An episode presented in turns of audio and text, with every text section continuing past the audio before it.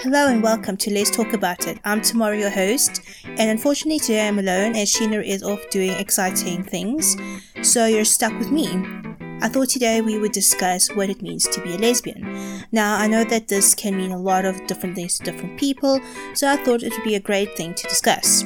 Also, I want to know your thoughts on this, so let us know on any of our social medias Twitter, Facebook, or via email and we'll read out some of your comments in the next show.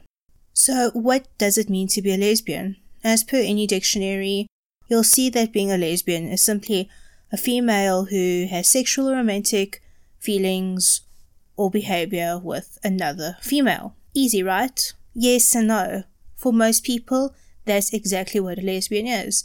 But for other people, being a lesbian is a lot more rooted in politics, rooted in their self identity, and it doesn't always have to do with doing lesbian behaviors. So let's start at the beginning. Let's go all the way back to ancient Greece to the island of Lesbos, where I'm sure it's not the first place for lesbianism to happen, but it was the place that began to define the term. So on Lesbos lived the poet Sappho, who was a lesbian by all accounts, and her followers began to be known as lesbians. They were all women who loved women and were in relationships with other women. And this term grew to define the entire population of homosexual women. Now, just a funny side note the people who live on Lesbos are trying to fight in court to take back the name lesbian, as they feel that they're lesbians and they don't like that it's entangled with the term for a homosexual female. With a lot of people saying, you know, their wives can't call themselves lesbians, their sisters can't call themselves lesbians, because for them doesn't signify who they are anymore because of the connotation that it has in modern days. Which it's kind of funny because the entire population of Lesbos is a few hundred thousand when you compare it to the millions of lesbians around the globe. Now, I don't deny that people of Lesbos shouldn't be able to call themselves lesbians, but I think the ship might have sailed on being able to remove lesbianism from the term lesbian. So that's where the term lesbian really came from. But throughout history, the term lesbian didn't really start to become widely used until the 20th century, so most people would think of it as a 20th century construct. Before then, lesbians didn't really have the same sort of freedoms to pursue homosexual relationships as men, but at the same time, they also weren't persecuted for it as much.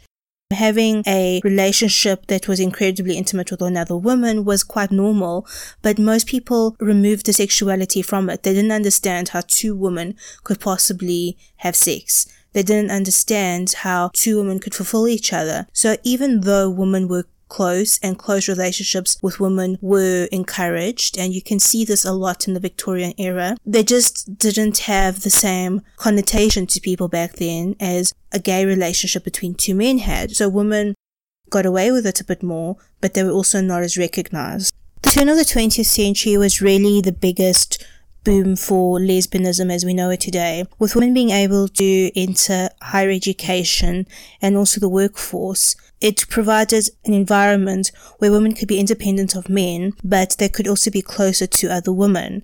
So you had all female surroundings at colleges and the culture of romantic pursuit was fostered in women's colleges. So older students mentored younger ones and called on them socially and they behaved really as they would in a co-ed sort of college. So they'd go to dances together, they would go on dates and all of these things. And they were called smashes or spoons. And in modern terms, it's something that you would look in terms of a crush. These were encouraged and they created loyalty, devotion, and also, which was unexpected, I think, for a lot of people. But from a lot of the literature, sexual acts seem to end at kissing. They don't seem to have gone beyond that, but that's not to say that they didn't.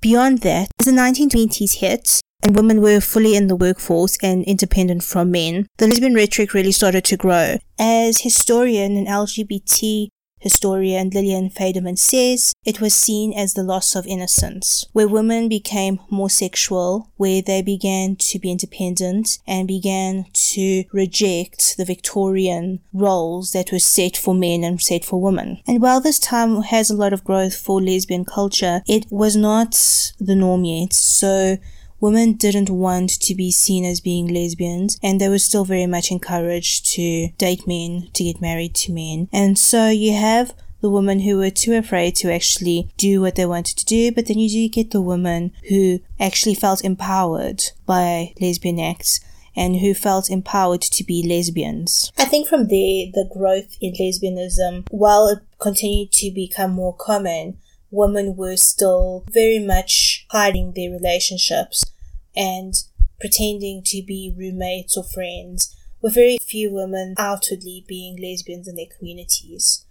And I think this unfortunately takes up pretty much to modern times. Well, to present day. Modern times sounds so old. So that pretty much takes us up to present day. But considers themselves a lesbian. I know that I sometimes question it, even though I am in a lesbian relationship and I'm married to a woman. Growing up, I didn't feel like a lesbian, and I certainly didn't think I was one until my 20s. So it's not something that I ever really had to fight for. It's not something that I had to claim. It's something that I was despite everything. And I like being a lesbian and I feel like I am a lesbian. So I suppose I do identify as one, but I could understand why someone with a similar experience to me might not. And I understand why a lot of millennials are questioning the labels given to gender, to sexual orientations, to anything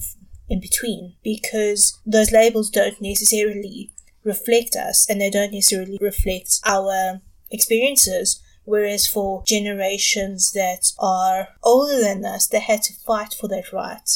You can have also have women who consider themselves bisexual even though they've only ever had a relationship with another woman and they've never had a sexual relationship with a man, yet they identify as bisexual. So what makes a lesbian? Is it simply sexual attraction? Is it attraction to a certain gender? Is it only when you actually indulge in lesbian behaviors?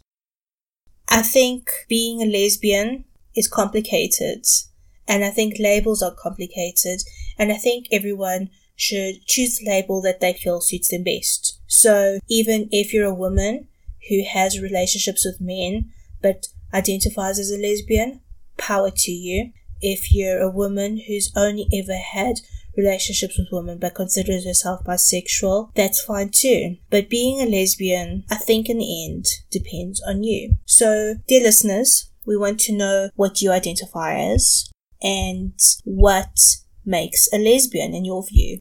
Let us know on Twitter at Lesbian Talk Show or on Facebook. Search for The Lesbian Talk Show let us know at podcast at thelesbiantalkshow.com. We'd love to hear your views on this. And please don't forget to subscribe or review us on iTunes, Podbean, and Stitcher. See you next week, girls.